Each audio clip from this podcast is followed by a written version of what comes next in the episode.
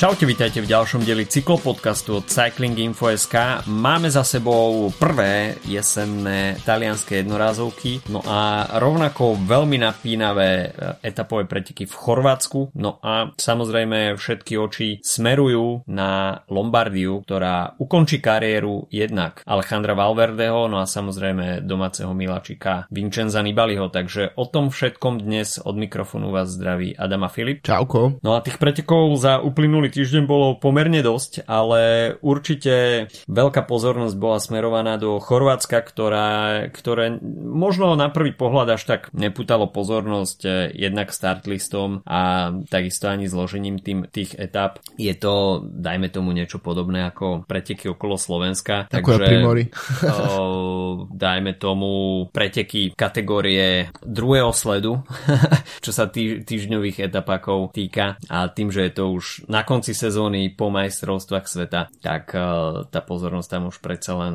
nie je možno ani na toľko veľká ako na pretekoch okolo Slovenska, ale to nič neubralo na kvalite týchto pretekov. A nakoniec sme mali možnosť vidieť e, veľkú drámu, ktorá sa skončila víťazstvom Mateja Mohoriča v GC, keď o jednu jedinú sekundu vďaka bonifikáciám dokázal poraziť víťaza Tour de France Jonasa Vingegaarda. A bol to si myslím, že veľmi dobrý a taký lišiacký počin od uh, Mohoriča. A nezrodilo sa to v podstate uh, iba v záverečný deň, pretože uh, už v tej štvrtej etape, ktorá bola sprevádzaná dažďom, tak Bahrain Victorious tam mali záľusk jednak na víťaznú etapu a takisto mali aj v zálohe samozrejme výhľad na GC, pretože vo, v drese vedúceho jazdca bol stále Jonathan Milan a ten mal takisto šancu vyhrať aj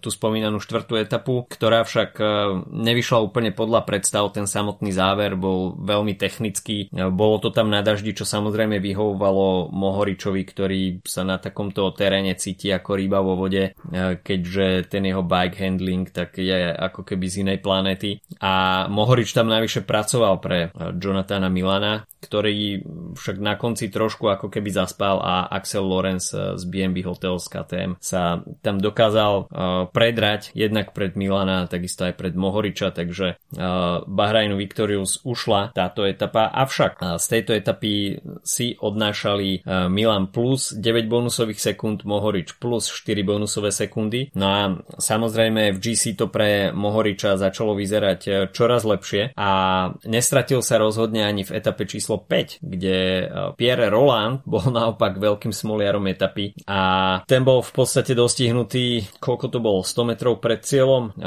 na tej prudkej rampe, ktorá mala asi 500 metrov v tom samotnom závere v Labíne. A videli sme tam Jonasa Vingegoda, ktorý si to na cieľovej páske rozdal s Oskarom Onlim z týmu DSM, ku ktorému sa ešte určite dostaneme. A Vingegold bral z tejto etapy 10 sekúnd, Mohorič aj vďaka bonifikačným sekundám plus 8 sekúnd, takže v GC, hoci Vingego išiel do vedenia, tak veľmi tesného o 8 sekúnd, čo dávalo samozrejme ešte Mohoričovi nádej na to, aby niečo spravil s týmto výsledkom v záverečnej etape, pretože pre víťaza etapy bol samozrejme bonusových 10 sekúnd, ale na trati ešte ležali bonifikačné sekundy na rýchlostnej prémii, čo nenechal samozrejme Mohorič e, na žiadnu náhodu a v záverečnom dni e, si zobral hneď na tej e, bonifika- respektíve rýchlostnej prémii 3 bonifikačné sekundy, čiže na pokorenie Vingegoda mu stačilo aj druhé miesto v závere. No a tam si to už perfektne Bahrain Victorious zrežiroval, tentokrát sa tie roly prehodili. Jonathan Milan tam v drese pre najlepšieho jazdca v bodovačke perfektne zapracoval pre vytvorenie pozície Mateja Mohoriča,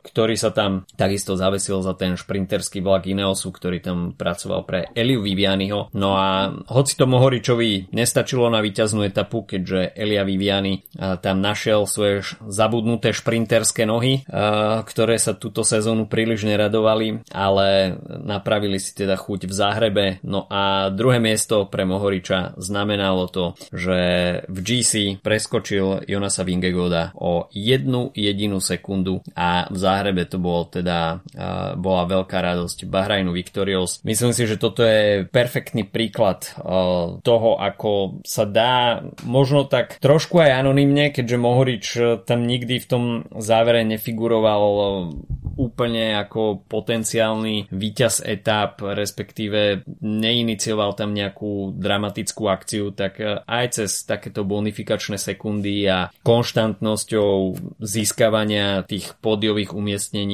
sa dá spraviť s výsledkom niečo aj počas troch etap, kde sa nedajú nahnať nejaké veľké časové zisky a Mohorič skutočne ukázal, že je veľkým bojovníkom a takisto veľmi chytrým jazdcom. Celkovo ten uh, Vingegaard podľa mňa sa ocitol v tých pretekoch trochu tak, uh, m, alebo v tej pozícii tých pretekoch tak náhodou. Podľa mňa na Mohoričovi bolo vidieť, že tam naozaj bojuje o každú sekundu a Vingegaard podľa mňa iba tým, že naozaj je najsilnejší vrchár, tak v tých uh, strmých dojazdoch v etape číslo 3 a 5, tak, uh, tak sa vlastne dostal do pozície lídra pretekov a myslím si, že po, po tom, čo neštartoval vlastne od Tour de France, tak ani skôr to bola príprava na Lombardiu ako, um, ako nejaká snaha naozaj vyhrať etapové preteky mm. okolo Chorvátska. Um, čo, čo musím ale, čo sa oplatí si všimnúť je, že ako dopadli vlastne tie etapy 3 a 5, um, pretože top 4 bola absolútne totožná. Um, mm-hmm. teda bol to Vinegar, uh, Oscar Only, uh, Matej Mohorič a Vincenzo Albanese z Eolo Kometa, Kometa, čiže vlastne tieto dva tým, teda táto štvorica vytvorila úplne totožný dojazd v týchto, v týchto etapách. No a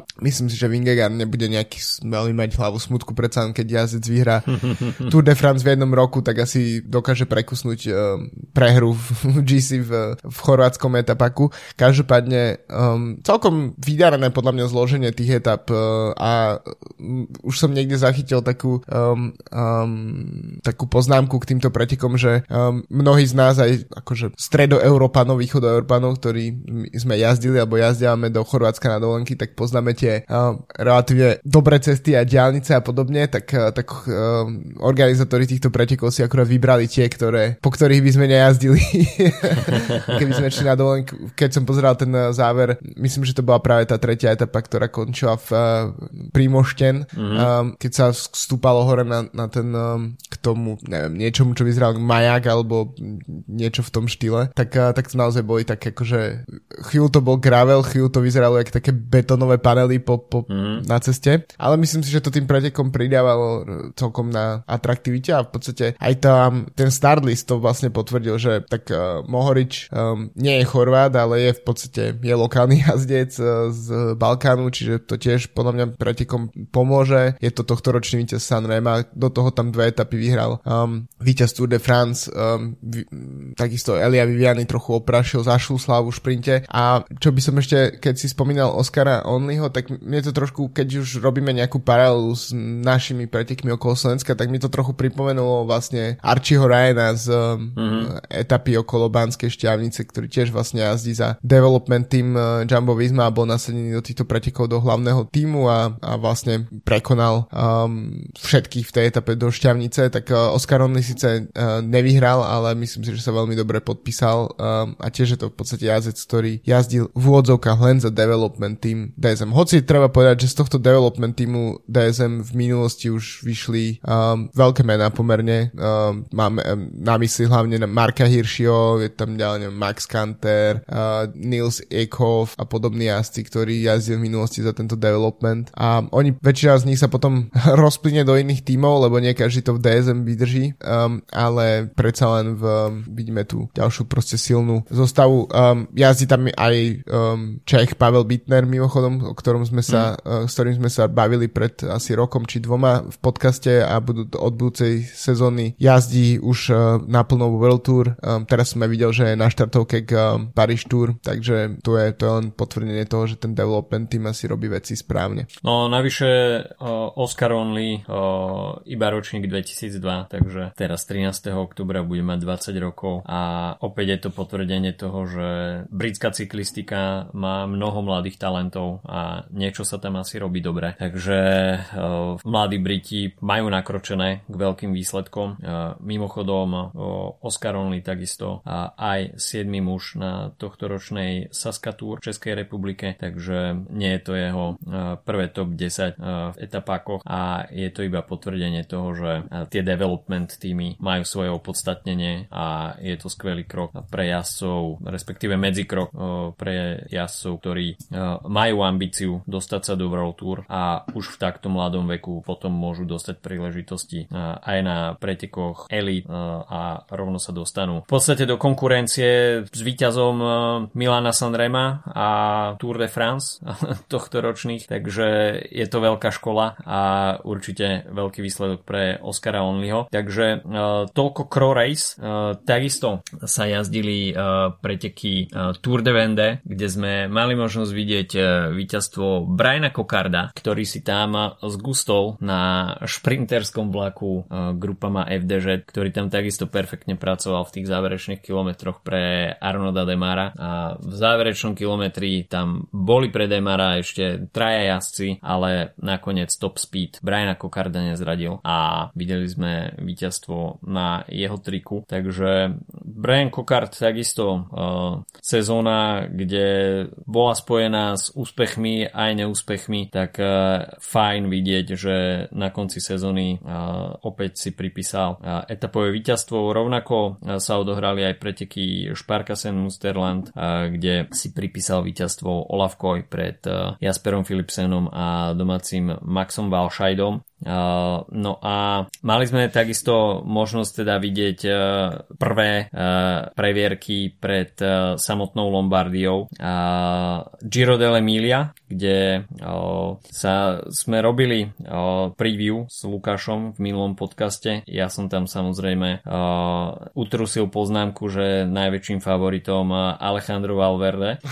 Avšak Valverde nebol až tak ďaleko, pretože uh, jednak uh, víťazstvo v pretekoch ostalo v uh, týme Movistar, keďže z víťazstva sa radoval Enric Mas. A Valverde bol pár sekúnd od podia, uh, ktoré obsadil na treťom mieste ďalší veterán, uh, domáci Domenico Pocovivo, takže 39-ročný Pocovivo uh, sa zmestil na pódium, no a druhé miesto pre Tadea Pogačara, ktorý takisto potvrdil, že na Lombardii bude patriť k jedným top favoritom, ale Enric Mas, ktorý takisto nezažíva úplne uh, sezónu snov a keď pozerám na jeho štatistiky, tak uh, to bolo vôbec jeho prvé víťazstvo uh, tento rok. Samozrejme, druhé miesto v GC sa počíta, ale predsa len jazdec jeho, jeho kalibru uh, by mal mať palmares za rok aspoň jedno víťazstvo, tak uh, tá forma si myslím, že je načasovaná celkom dobre a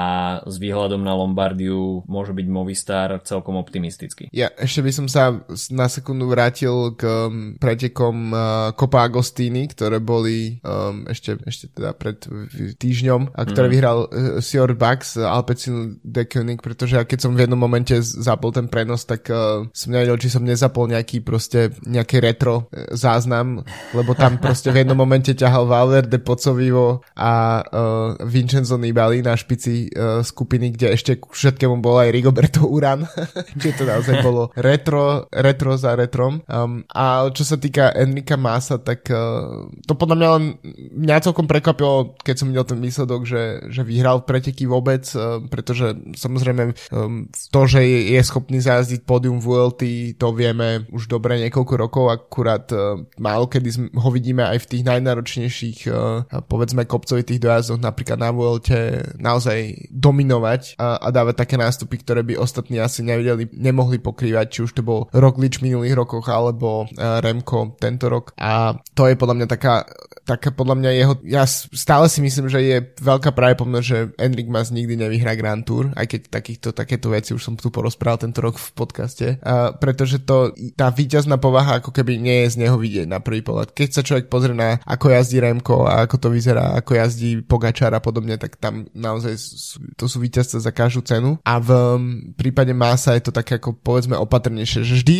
alebo nie vždy, ale pomerne často vie byť na správnom mieste a je naozaj efektívny, a, ale nie vždy sa mu podarí to v podstate preniesť do, do tej víťaznej podoby. A preto to, že vyhral nejakú jednodňovku um, v Taliansku mi príde ako, ako relatívne veľký výsledok jeho uh, kariérny, možno ani nejako keby preváhu v Palmares, ale preto, že to môže nejakým spôsobom nasmerovať jeho ďalšie, ďalšie pôsobenie. Uvidíme, že ako sa to prejaví v, v sobotu na Lombardii. Um, tam určite nebude najväčší favorit, ale určite mu to, toto nejakým spôsobom prída sebavedomia. Určite áno, pretože ako si hovoril, jedna vec je mať úspechy na Grand Tour, ale Mas nikdy nepatril k nejakým úplne agresívnym jazdcom, ktorí by prinašali nejaké skvelé výsledky v jednodňovkách, predsa len aj pri pohľade na tú výsledkovú listinu, tak Pogačár alebo dajme tomu Davide Formolo, Michal Štürer, tak to sú jazdci, ktorí sú schopní spraviť oveľa väčšiu forsáž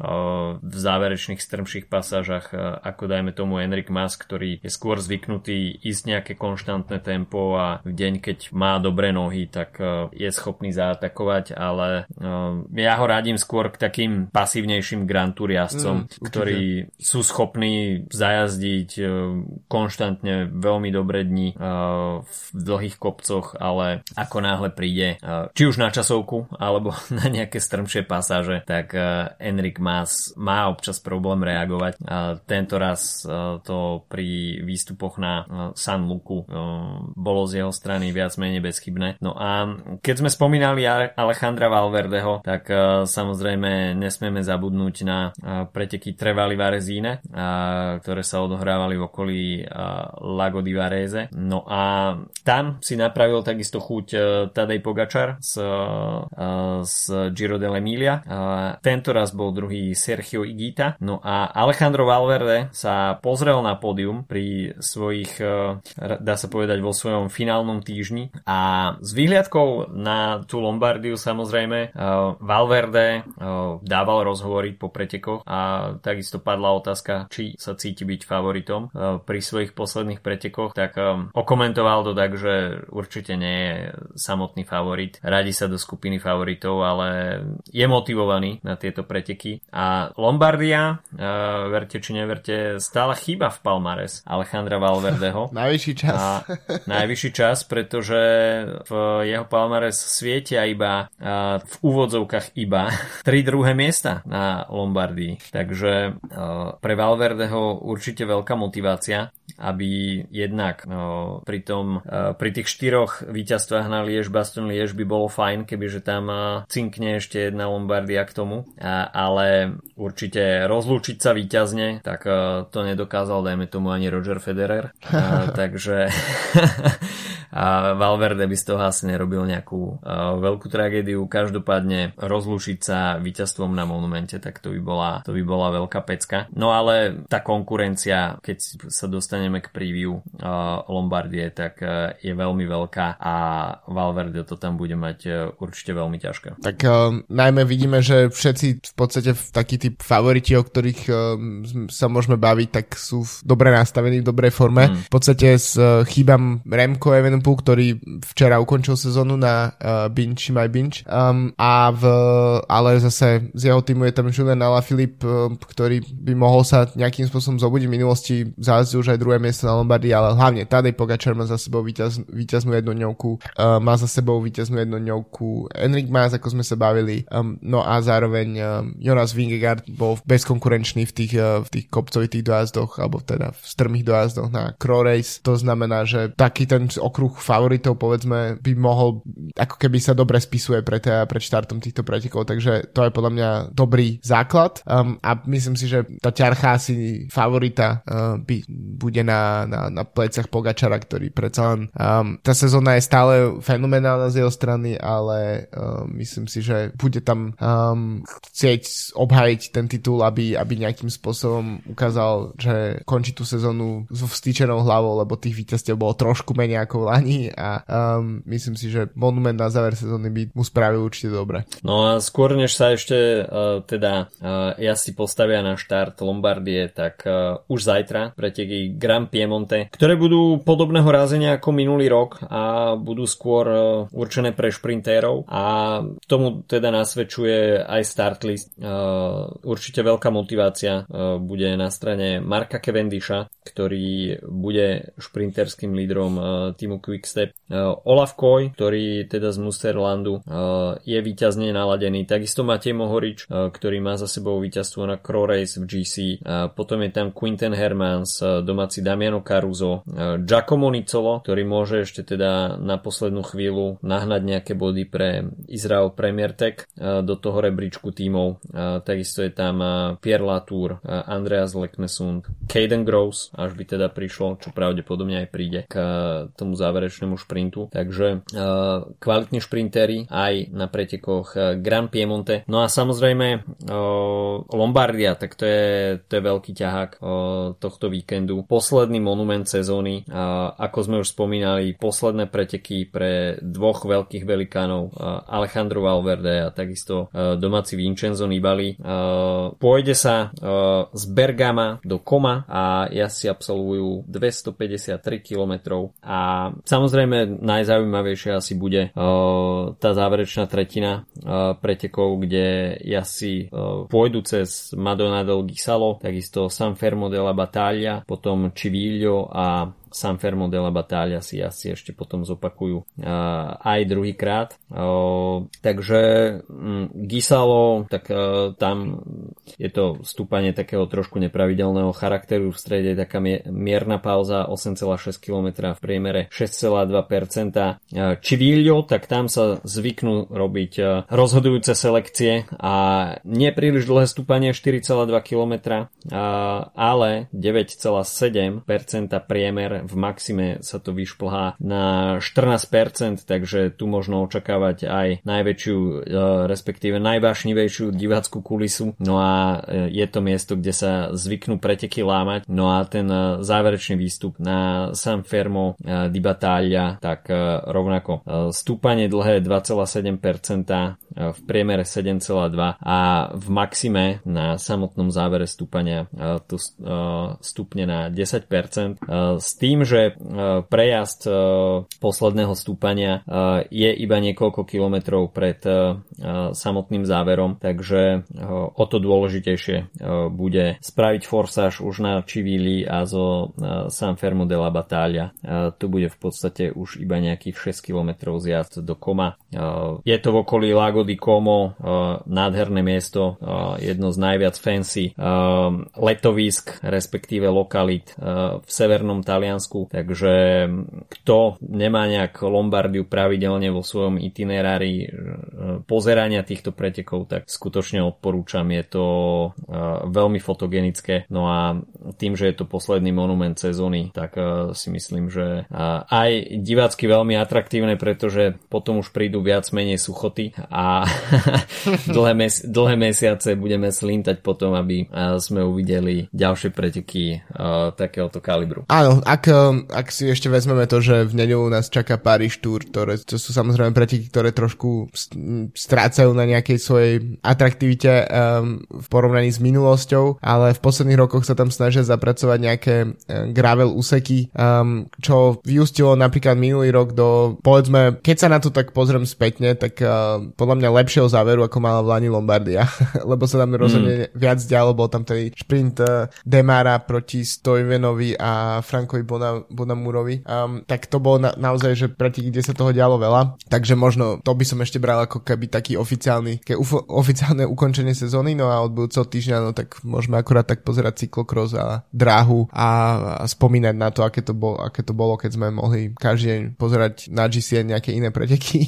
a, a, mhm. takže a preto aj tie v podstate, tak ako spomínaš, tie tá možnosť niečo spraviť so sezónou na Lombardii pre niektorých jazdcov je je veľko, veľ, akože môže ich veľmi poháňať k tomu, aby niečo uh, urobili. Nehovorím, že u Pogačara, tak ako som to spomínal pred chvíľou, je to nejakým spôsobom nevyhnutné. Ako hovoríš, uh, je tam tiež to, ten, uh, ten koniec uh, Vincenza Nibaliho a Alejandra Valverdeho, čo môže tiež nejakým spôsobom zamazať karty. Nemyslím si, že ani jeden z nich vyhrá, ale um, je to, bolo by to samozrejme veľmi pekné. Takisto napríklad, keby Ala Filip už spomínaný, niečo spravil, pretože tá jeho druhá sezóna v dlhom drese naozaj dopadla, že pod očakávania výrazne um, a najmä kvôli zraneniam, tak uh, ak by sa mu podarilo vyhrať na Lombardii, tak je podľa mňa všetko odpustené a možno, hmm. uh, možno si na ňo aj Patrick Lefevre spomenie teraz, keď uh, práve po mne myslí len o Remkovi každý jeden deň. A takže to sú, to sú, je tam akože množstvo vecí, ktoré si dokážu nejakým spôsobom um, hrať rolu v týchto, v týchto záverečných pretekoch um, a uvidíme, že čo, kto sa bude vlastne tú sobotu radovať a čo to prinesie pre, pre ako keby uzavretie sezóny, pretože samozrejme o niekoľko týždňov sa asi budeme baviť o nejakom zhrňovaní cestnej sezóny, takže či tá Lombardia bude medzi pretekmi, o, ktoré sa budeme, o ktorých sa budeme baviť, alebo to bude jeden z takých tých monumentov, ktorý nám trochu vyšumí potom. no som zvedavý na Lombardiu, pretože minulý rok sme videli uh, Tadea Pogačara uh, víťazne a dá sa povedať, že Pogačar tým završil uh, tú jeho spanilú jazdu rokom 2021. Tento rok je tá jeho pozícia trošku iná, viackrát sa musel skloniť pred uh, svojimi konkurentmi a dá sa povedať, že takú najväčšiu ranu dostalo jeho ego na Tour de France samozrejme. Uh, on je s týmto celkom vysporiadaný, nerobí si z toho asi veľkú hlavu a uh, je trošku pohodovejšieho rázenia a aspoň teda na prvý pohľad. Ale takže... poraziť Vingegarda by mu určite prospelo. to, roz, to rozhodne áno, takže myslím si, že Pogačar napriek tomu, že už má Lombardiu vo, svo, vo svojom palmares, tak uh, bude extrémne motivovaný zakončiť sezónu vo víťaznom štýle a ísť v podstate do off-season uh, dobre naladený s, s perfektným výsledkom a takisto tá práca počas, uh, počas zimy by bola trošku, trošku optimistickejšia, aj ten tlak by možno trošku uh, bol menší, pretože uh, výsledok, uh, respektíve víťazstvo v záverečnom monumente sa určite počíta, ale záľusk na Lombardiu majú takisto uh, aj ostatné týmy a viaceré týmy tam uh, posielajú svojich kvalitných vrchárov. A o Valverdem Nibalin sme už hovorili, uvidíme ako to bude uh, v prípade Astany. Nibali v posledných pretekoch sa tam objavoval vpredu, ale nehral tam nejakým spôsobom prvé husle, takže až by som si mal z tejto dvojice vybrať, tak možno Valverde bude lepšie pripravený, ale samozrejme Nibali pozná tieto preteky ako vlastné boty, takže ťažko povedať, že či sa Nibali objaví vpredu alebo nie, ale rozhodne tie jeho skúsenosti hrajú, mu hrajú do kariet. Na start liste takisto kvalitná zostava Bory Hansgrohe s Alexandrom Vlasovom, Jajom Hindlim Sergio Migitom, takže tam si môžu skutočne vyberať, že kto bude líder na týchto pretekoch. Rovnako rozlúčkové preteky v drese Ineosu aj pre Adama Jejca, ktorý tam bude mať po boku aj Carlosa Rodrigueza, aj Pavla Sivakova, takže takisto kvalitná zostava Ineosu. Rovnako Juan Ayuso v týme UAE, Joao Almeida, ktorí budú pravdepodobne pracovať pre Tadea Pogačara. No Roman Bardet takisto na start liste, už spomínaný Enric Mas, David Godu, Miguel Angel López, Rigoberto Urán, Lorenzo Rota, Domenico Pocovivo, takže Timena Rensman. Myslím si, že Lombardia skutočne kvalitne obsadená a mohli by sme si typnúť víťaza. Um, no, tak um, vyberám si medzi um, Ala Filipom, ktorého som spomínal a možno, ale čo by možno mohlo byť zaujímavejšie, tak to by bol napríklad Davide Formulo, že mm-hmm. v podstate tímový kolega Pogačara tak by nejakým spôsobom využil um, túto príležitosť a uvidíme, no. Akože myslím si, že skôr to bude medzi Pogačarom a Vingegardom, ale trošku chcem ozvášniť to typovanie. OK. Moje srdiečko samozrejme uh, hovorí minimálne pódium pre, pre Valverdeho lomeno Nibaliho. Uh, to by bola skutočne perfektná bodka za ich kariérami. Fandím tomu, ale budem trošku realistickejší a myslím si, že oh, fo, fo, fo, Sergio Igita by mohol, uh-huh. mohol niečo uh, predviesť a predsa len tie strme pasaže v závere by mu mohli hrať trošku do kariet, aj keď je tam potom zjazd, takže to je trošku otázne, ale uh, Bora Hansgrohe má celkom dobrú sezónu a kolumbijská vlna samozrejme musí byť. Jasné. Takže, takže, no a keď sme na kolumbijskej vlne, tak uh, si môžeme dať uh, malý coffee break s partnerom nášho podcastu uh, Kofeín SK. No a povedz Filip, čo piješ tento týždeň? No ja som konečne, konečne po týždňoch cestovania sa dostal k uh, Pineapple Express, k limitke od Kofeín SK a, a musím povedať, že nesklamalo to. Včera som skúšal aj koťogo, aj filter a te, ten naozaj niekde, no teraz sa budem tváriť, že viem o čom hovorím, ale niekde tam na kom koreni jazyka som naozaj cítil takú tú chuť toho sušeného ovocia alebo niečo v tom štýle, takže niekde ten ananas tam naozaj je. A, a to ma veľmi, veľmi ma to potešilo. Hlavne v tom, samozrejme v tej filtrovej verzii to bolo tak, tak cítiť, takže to je, to je aktuálne z čoho sa najviac teším. A ešte som um, uh, mám, ak, okrem tohto mám otvorenú momentálne aj uh, Honduras Geishu um, s čiernou etiketou, čiže to je myslím to um, medová honey, takzvaná. Black honey. honey. Mm-hmm. Takže to, to mám, um, to sú dve aktuálne kávy, ktoré, ktoré si užívam po týždňoch cestovania, nesky um, a šitových kávach na rôznych miestach, tak uh, doma, doma je doma, predsa len s kofeín uh, to funguje super. Toto je akože fakt zaujímavý fenomén, uh, že keď si dáš taký malý kávový detox od uh, skutočne výberovej kávy a potom sa vraciaš domov po ťažkej ceste a útrapách uh, všetkého možného druhu a zrazu máš možnosť dať si skutočne kávovú pecku, tak uh, je to veľké pohľadenie na duši.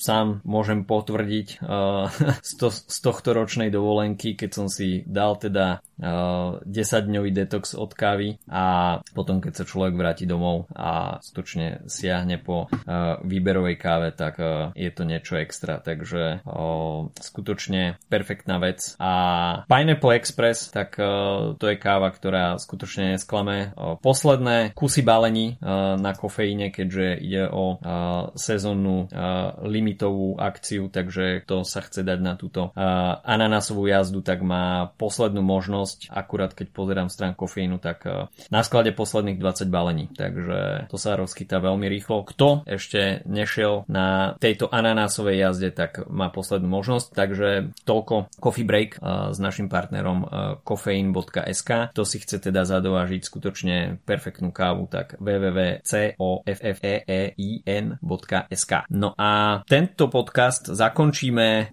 možno trošku netradične pre mnohých možno trošku kontroverzne, pretože ja sám nie som príliš veľkým fanúšikom gravelu, ale e, počas nasledujúceho víkendu budeme mať možnosť sledovať, dúfam, že budeme mať možnosť niekde sledovať, ale e, vo Venete v Taliansku sa odohrajú vôbec prvé majstrovstva sveta v graveli pod hlavičkou UCI, takže bude sa rozdávať dúhový dres v graveli a na startliste budeme môcť vidieť e, viacero zaujímavých mien, ktoré poznáme e, z cestných pretekov. E, všetko sa to odohrá teda v regióne Veneto, štart bude vo Vicenze a finish v meste Cittadella.